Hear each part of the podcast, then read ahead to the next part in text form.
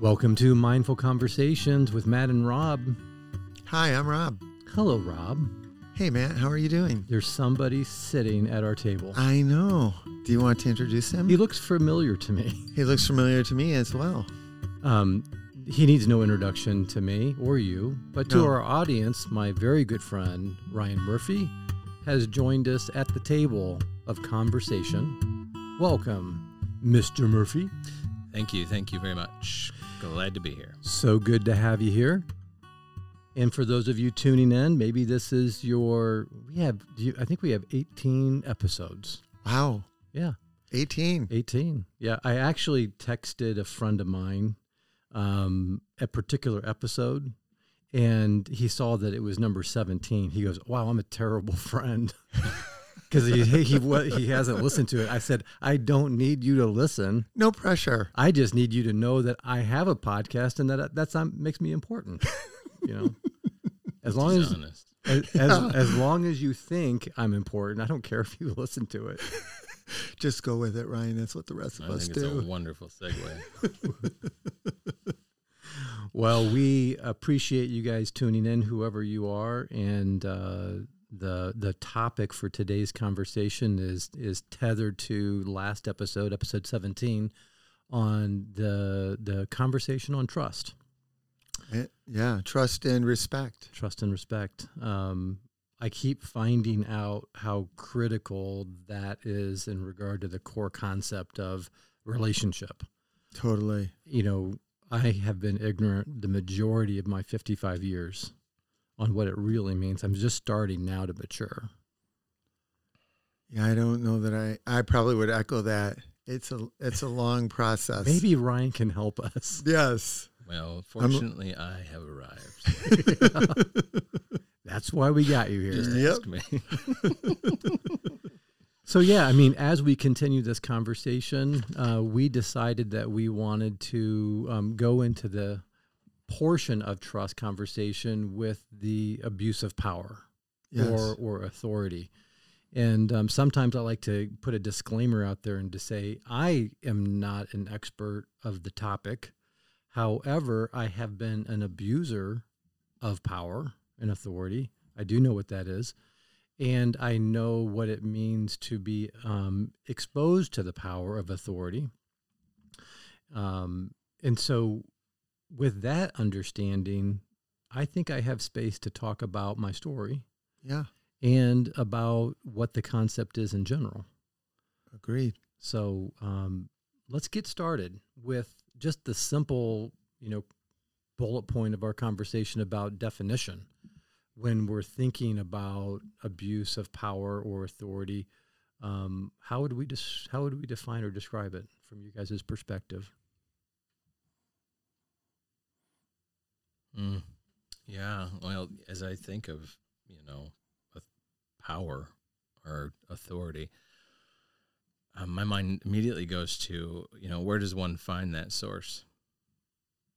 You know, where where do I look to, or who do I look to, or what do I look to to find that source of authority or power? Um, so someone whose power I think comes from deep within themselves, they're less capable of being persuaded by someone else's perceived authority. I think, um, at least that's been my experience. Um, You would be the expert of your life. yeah, yeah. So I think it first starts with you know um, you can use or abuse power and authority to the degree of which you can impact others by the use of that or misuse of that. Yeah. Yeah, the, the the the definition I found online, you know, the thought of having that abuse happening where a protagonist has control of the contingencies under their like influence. And um and then because of the lack of maybe awareness of let's call them the subordinates, right? Um, they can experience some sense of damage or or abuse if the person who is the one in authority doesn't know how to wield their influence or their power or their authority. I find in my non scientific research, I find most people are unaware of their level of influence or power and therefore probably not conscious of how it's being experienced. Yeah, I to Ryan's point, I think of it in terms of both relational and positional. And generally where power comes from is a position. Somebody is in a position in authority over. To your point, I think frequently we're not aware of how we're influencing the people that are subordinate to us. Mm-hmm. Yeah. Mm, I, yeah. It, and as you're saying that, it's just, I think there's a framework even assumed in your statement subordinates. You know, I think that's a way to see people. Yeah. Um, and if you see them that way, then they're already underneath Yes. Mm-hmm. or less than or less capable of. And I, I think just that understanding there and that framework sets it up for an imbalance. Totally, because when you, to your point, when you look at the the words that we use within our culture, from its very in its DNA, hmm there's that concept of authority, subordinates, and I don't think influence or control or power can be eradicated from a relationship, but you you need to be intentional about not abusing that position. Well, back in our series on maturity and intimacy, Mhm. you referenced the early stage of recognizing our fragmented identity is most commonly associated with authoritative messages early in life. Yeah. So early in life, abuses of power can can certainly influence the shaping of a person's development. Totally. If family is the number one contributor to identity, it stands to reason that significant caregivers early on in our life, especially if they're unhealthy, are going to abuse power, Yeah. whether they admit it or not. To Ryan's point, it it's like, and those who are healthy generally are aware of their influence or power, so they're less likely to abuse it.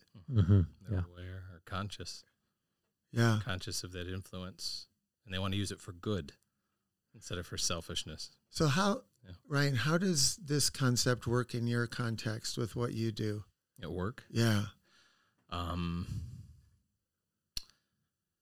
well, I I um, oversee our leadership development programming. Okay. And, and to to try to help a leader understand that their influence um, holds power.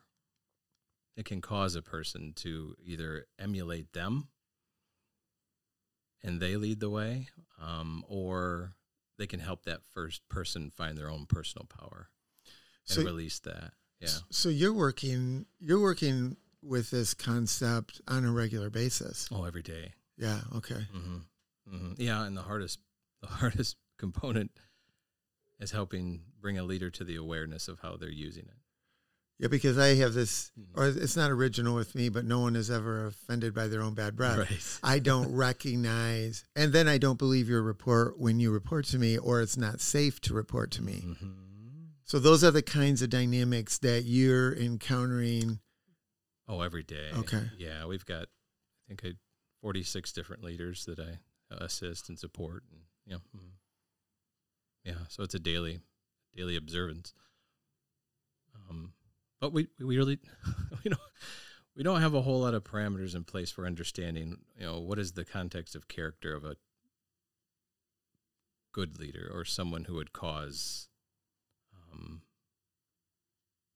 or be aware of the misuse. Because We don't really filter for that. Yeah. Wouldn't that wouldn't that require an integration between how I act, think, and feel, as opposed to Mm-hmm. don't don't most leaders just go cerebral or heady?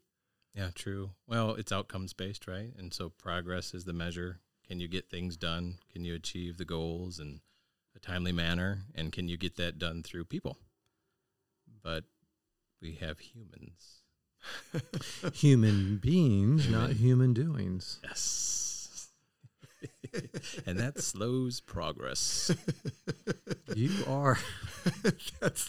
I'm not going to use that word. Okay. Thank so, you. So, so um, let's talk for a moment just about the different examples that are in context to our conversation today that psychologists have studied over time that you could actually go and find research on their work of examining abuse of power.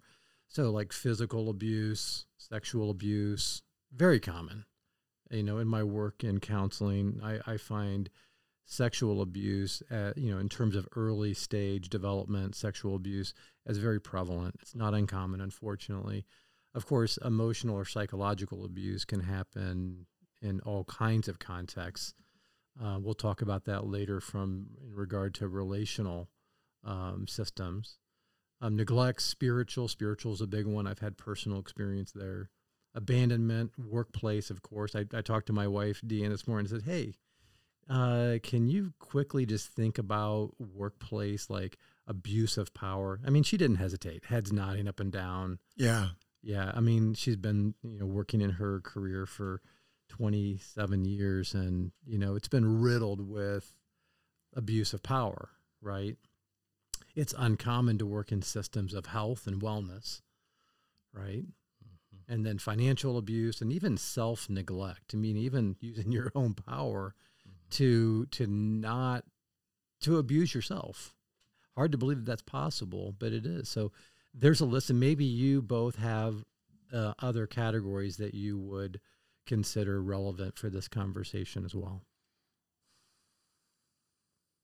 That seems like a pretty, off the top of my head, that seems like a pretty comprehensive list. Hey, and the boss gave us 45 minutes for um, the conversation versus the typical 30.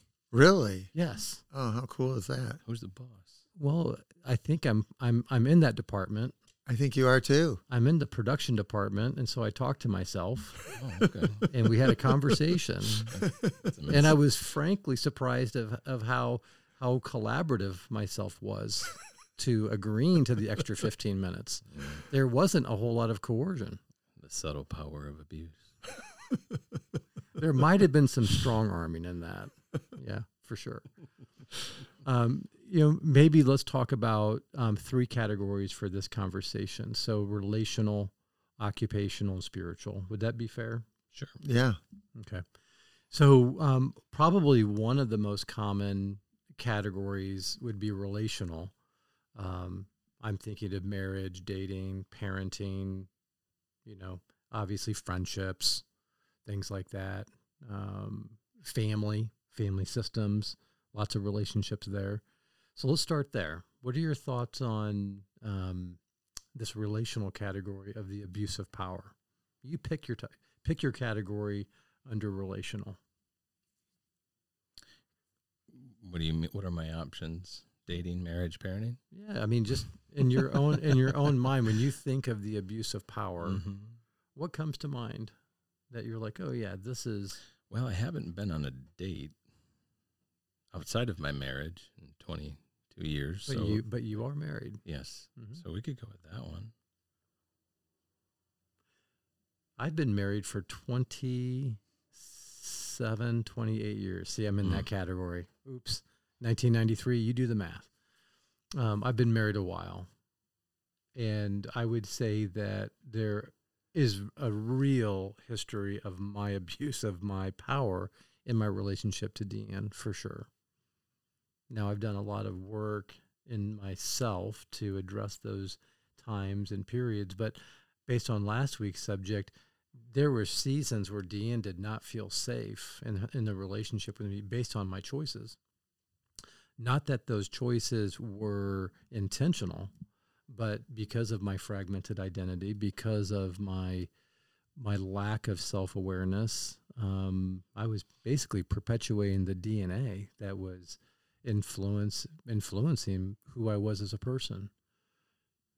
I would say that too, because it's hard to have a conversation about relational abuse of power without introducing the word safety, Yeah. Right? Abuse, safety.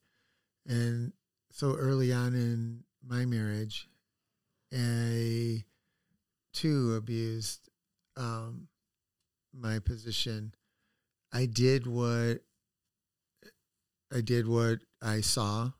I did what I thought.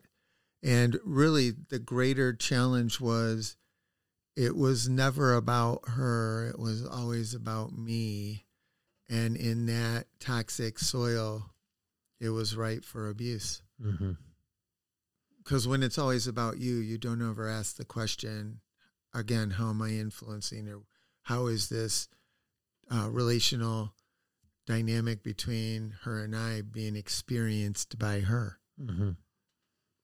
That wasn't a exercise that would commonly be practiced, where your wife was was able to give you honest and direct feedback that would lead toward greater understanding.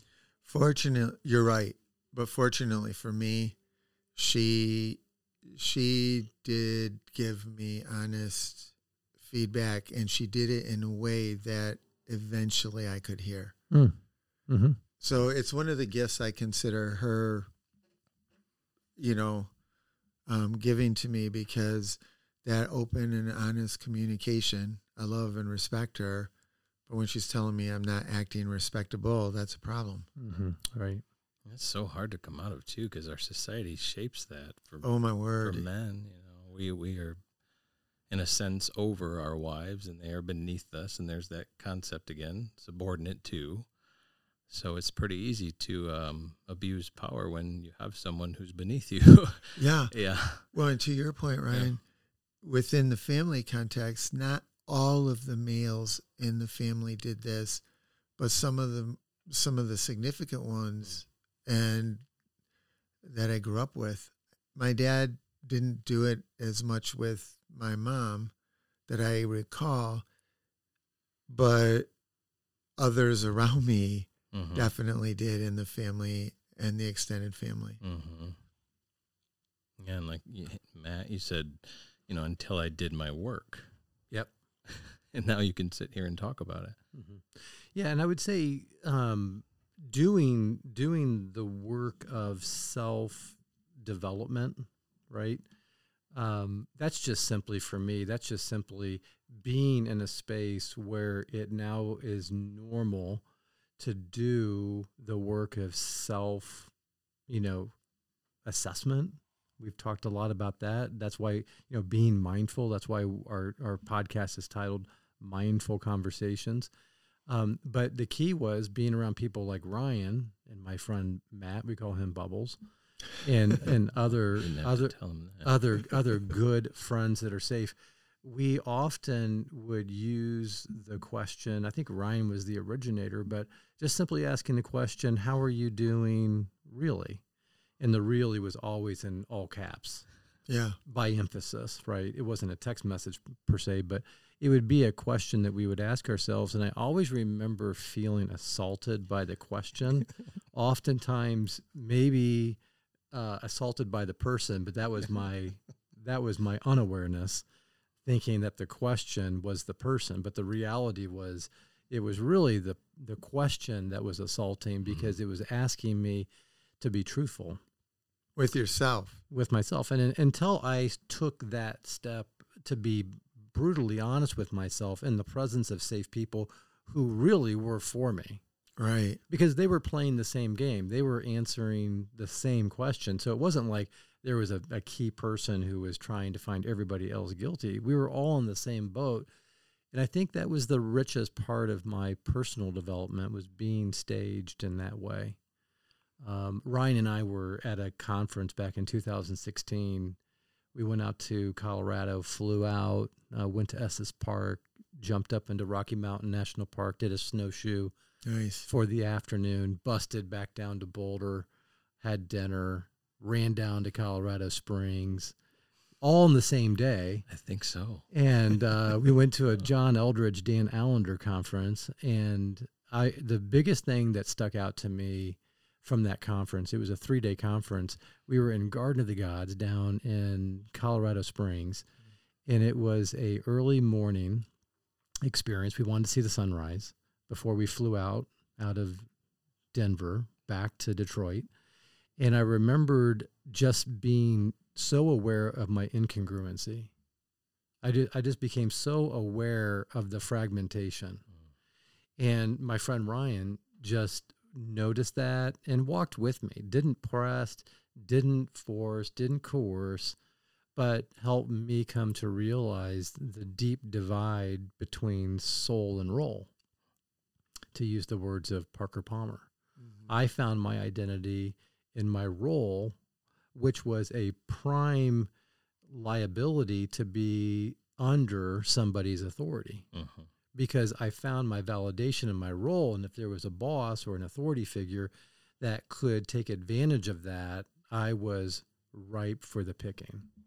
And it, it would it would also uh, wouldn't it also facilitate you abusing? Oh, yeah, you give what you get. Right. Mhm. You become a disciple of the system you are committed to. Mhm. That was me, yes. Without the awareness of the incongruency. Those are friends, though. What you're describing are friends. Yeah. Authentic friends that have the courage and the decency to be honest. And you had the ability not to just shut them off. Oh, at times. Absolutely. Yeah. get, but, get the blank out of my life. but I mean, permanently. yeah, yeah, for You- sure. You could have walked out and not looked back. Hmm No, but honestly, it's a tough road. Mhm. It was a t- it was a tough road for me, uh, but I knew it was worth it, and I knew I could do it with my friends. And um, that was 2016. This is 21, so this is what uh, five years later. I always say five years is going to pass, whether you do something or nothing. I'm glad I made the choice to get on the the path Mhm. Um, to be able to find out who I was and then to examine my role as husband, father. I just said in group supervision today, I said, wow, I, I'm, I finally matured to be a parent of my 22 and 24 year old daughters. I really feel now I've got the, the thread where I'm holding on to a very fragile entity of relationship where I'm not coercing my kids. Mhm. That feels really good mm-hmm. because I have a, I have the most genuine relationship with them now. Yeah. because I'm not using coercion. I'm not using any form of inauthentic parenting style, which is coming from me, ego, right? yeah. I'm coming from a better version of me. So for me, you know, I think of that, and I have the exact same story, just in different settings. Yeah. Don't we all? But for me, that's that's a that's a personal journey of transformation. Yeah. And I got to witness um, alongside of you, you know, your story, and it was beautiful. It was wonderful to watch. Are you familiar with Janet Hagberg, the six stages of personal power? I It's I a don't really neat I- model. Yeah. It's a really neat model. But as we were in the church together, mhm. and Matt and I were in the same phase, like power by association, the stage Yeah. two personal power. Power by association. You're you're empowered by those over you. You're empowered by the group, by the belief system, and so you look to that for your power. And um, just watching us both at the same, just kind of unravel from all that and go through the hero's journey. You know, power by reflection. Go through the wall Mhm. facing those shadows, facing those those demons, and then coming out the other side, a person, to your point, Rob, who is a safer space. Yeah. So I think what you said, Matt, I did the work, is actually everything. Yeah. Absolutely. And now that you bring up Janet, her Hagberg, yeah, Hagberg- yeah, So Scazzero, Pete Scazzero, makes similar he, model. He used her. He gives credit to her. Yes, yes. And when you said the wall, which I have done the emotionally healthy spirituality work and Mm-hmm. Um, got to read Pete Scazzero's life with his wife. And the reality is, I started following that pattern. And it was really the wall in that model that you're referring to that I was able to go through in 2016, otherwise known as the dark night of the soul. yeah, You know, there's different phrases for that phase of development, but so often we hit that wall, we don't either know how to get through it Mhm. or who to go with us. And so we divert back into old patterns and we never make it through that stage. And so we keep recycling through earlier life stages, never really progressing or maturing.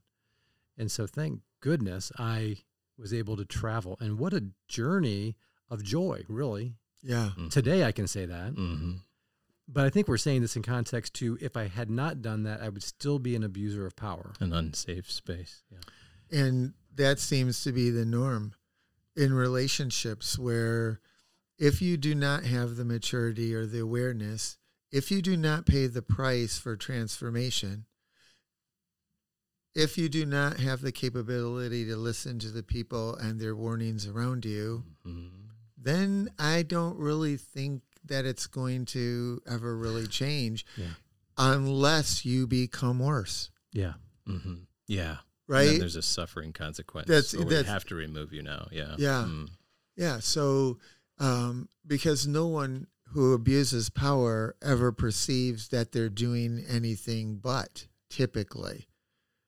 They're they're just they just don't see it. Their their rationalizations, their justifications, the denial, the defenses, take your pick, without having that support system around you and the honesty and the authenticity and the maturity, I don't really think I, I don't see it ending well for the the um, victims or the receivers of abuse of power or those who are doing the abusing. Mhm. Mhm. It's kind of like a lose lose proposition.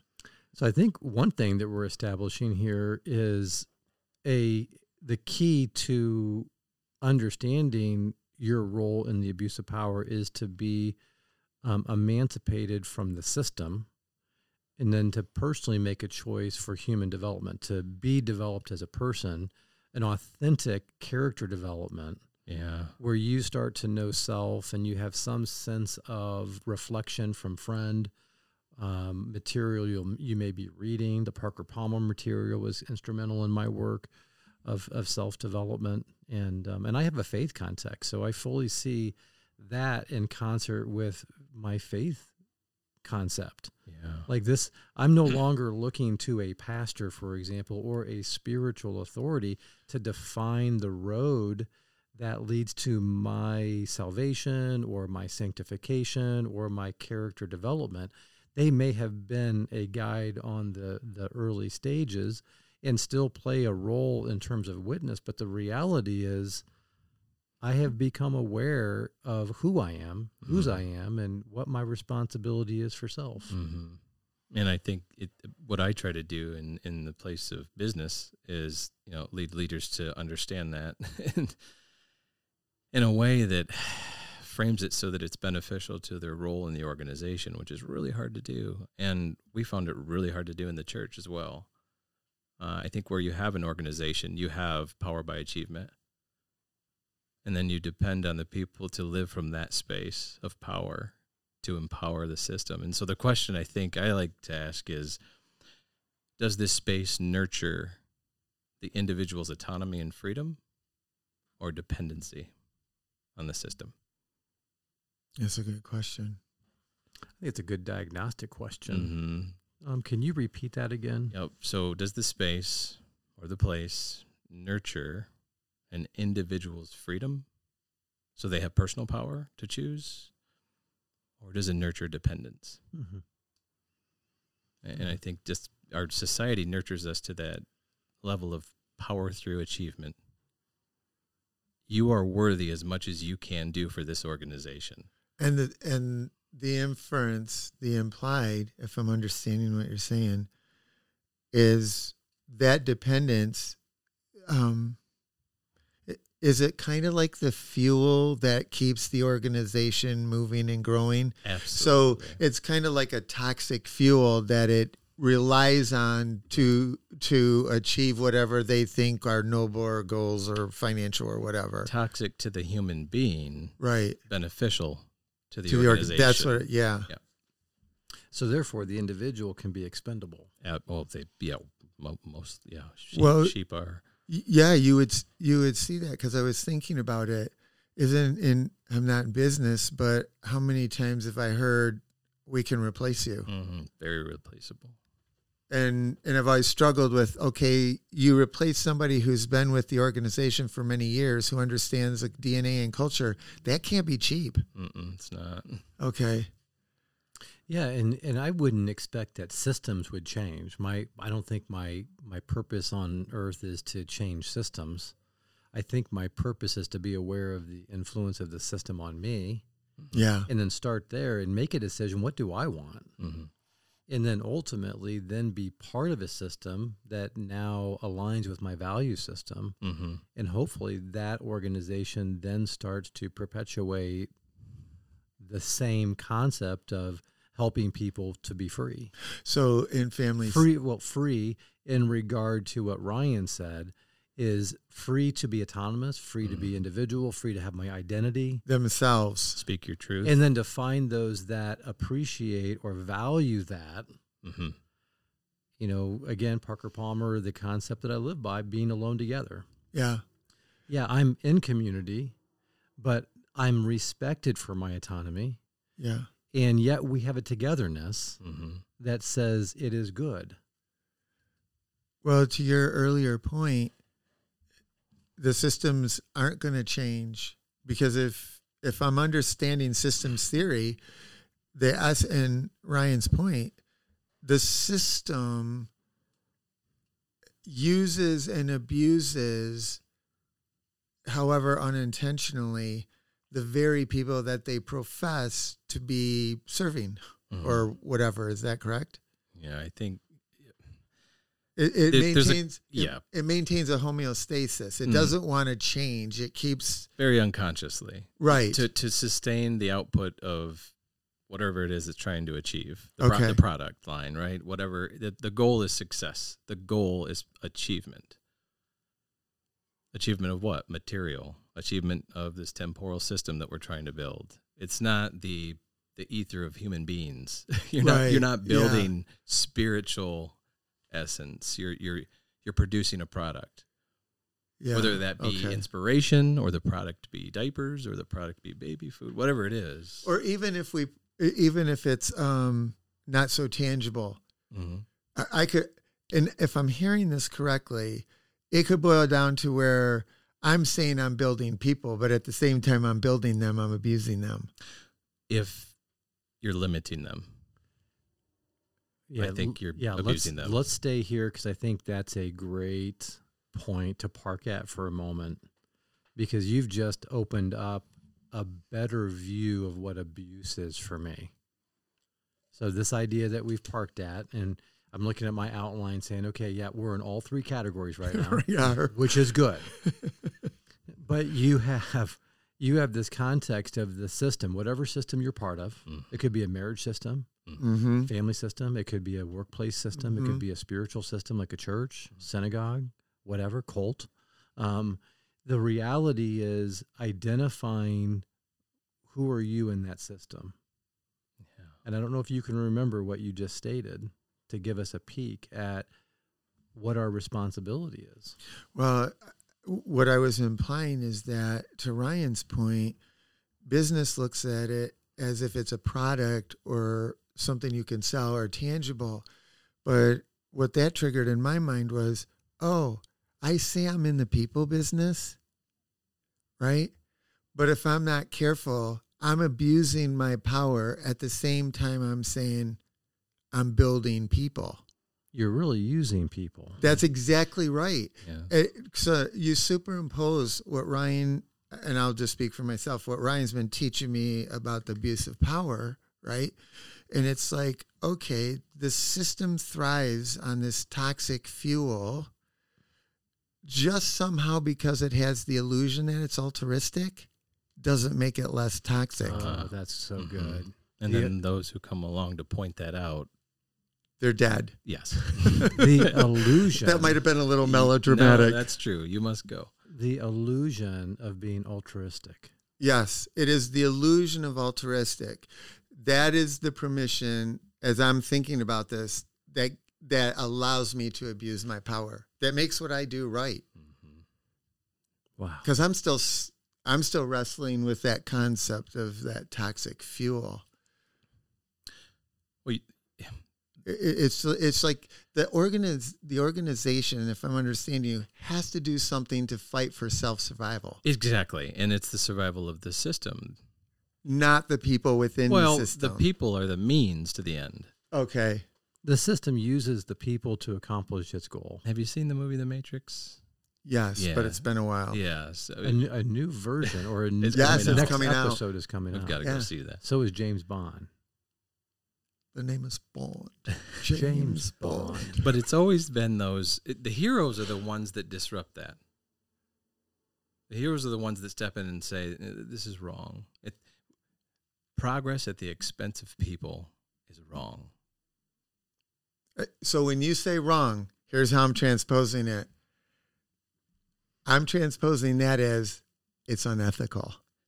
amoral, unethical, if you have a concept of human being. Again, if you live below that concept and you are powered by achievement and you think this is all there is, you know, you are a product of your accumulated wealth, your success, your prestige, your status, your role, then you're not doing wrong. You're not doing harm because that's the goal. Now we're back to the non-tangible too, because I'm saying you're saying if I if I have the illusion of a high value of human beings, but I'm using them to build my own ego and my own sense of worth, it's the same play, correct? Yeah.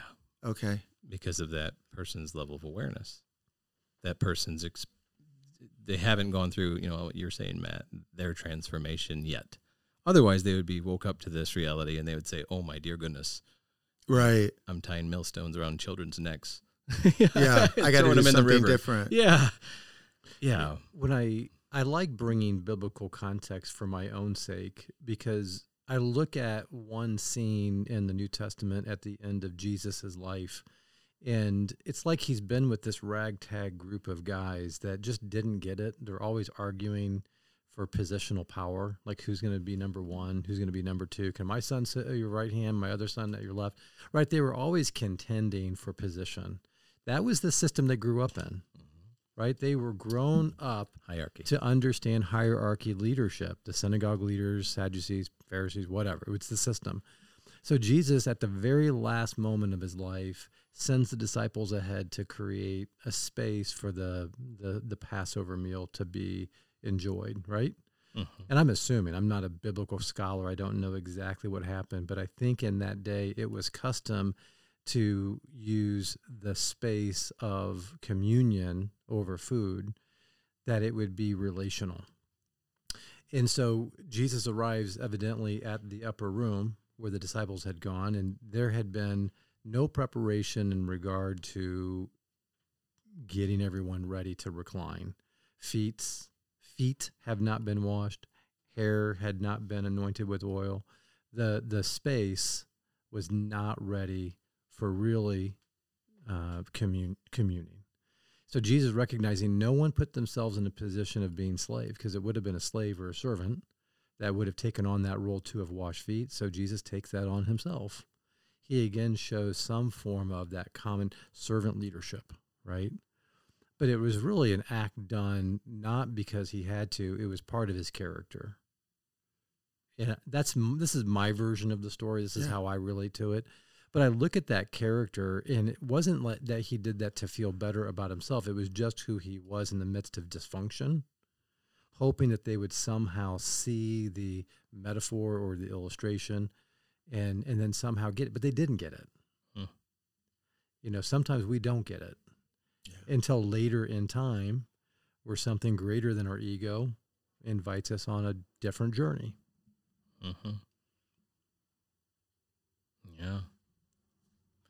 It was it was a act of a uh, actually it's not a leader it would be the leader humbling himself to serve without ego agendas strings attached Something to prove. something to prove it, it seems like that's part of the antidote to preventing me from abusing my power and that's humbling myself Yeah.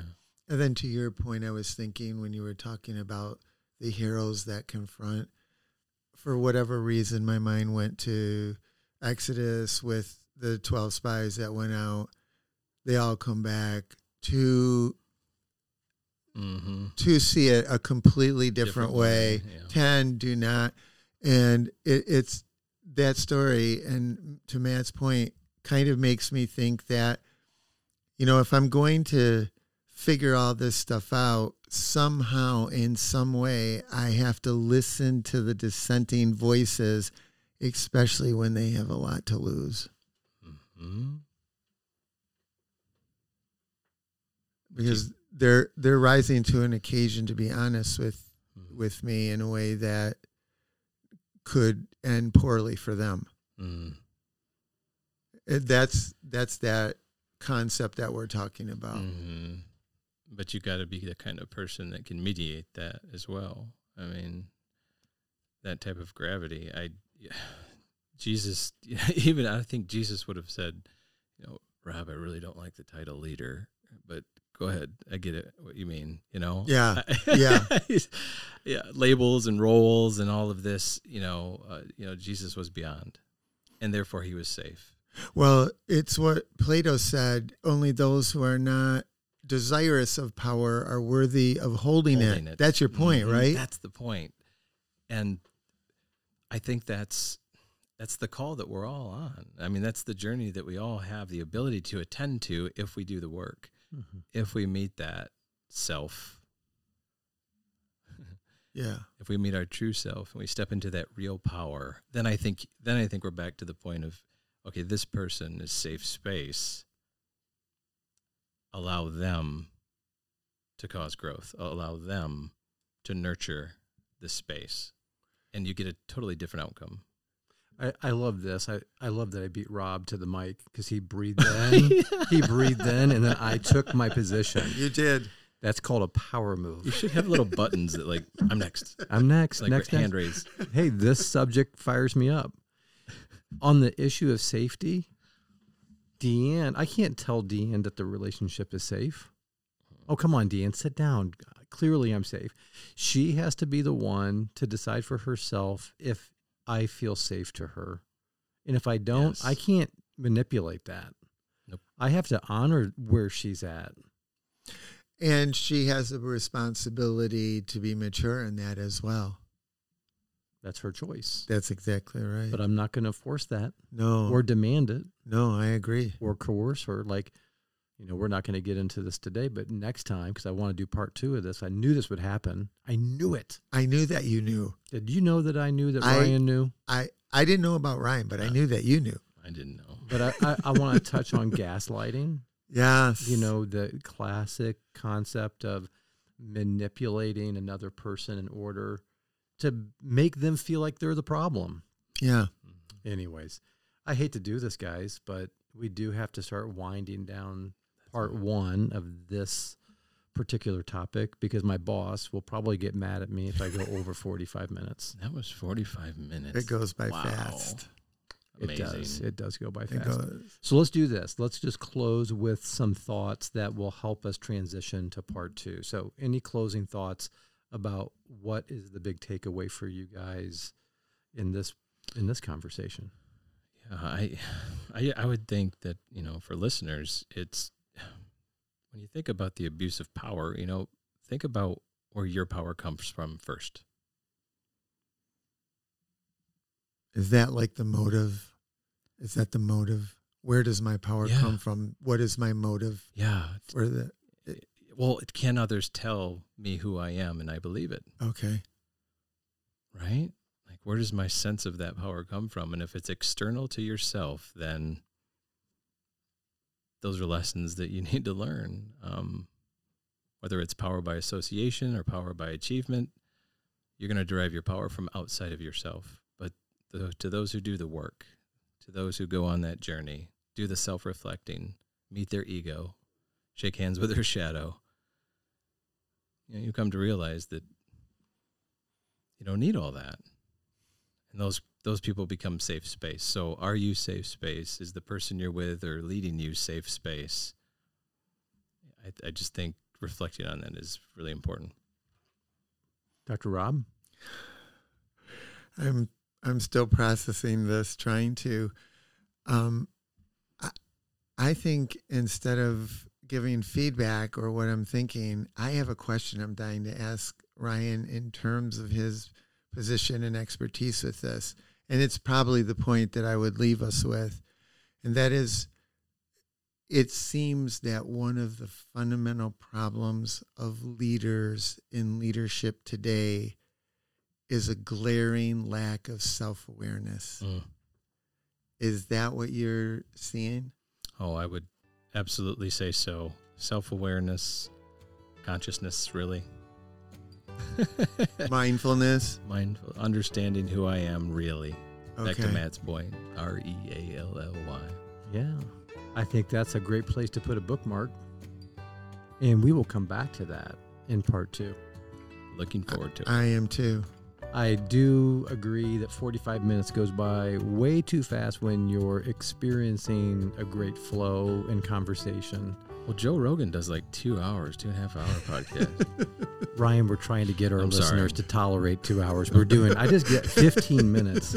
But we do appreciate you tuning in. We Yes, hope we do. that the episode today has been provoking, um, helping you to be more mindful about power, authority, the use or abuse or misuse. And um, tune in to episode 19 where Ryan will be back. We hope. Okay. I sure will. Excellent. Well, listen, take care. We hope that your day continues to prosper wherever that may lead you. Thanks so much.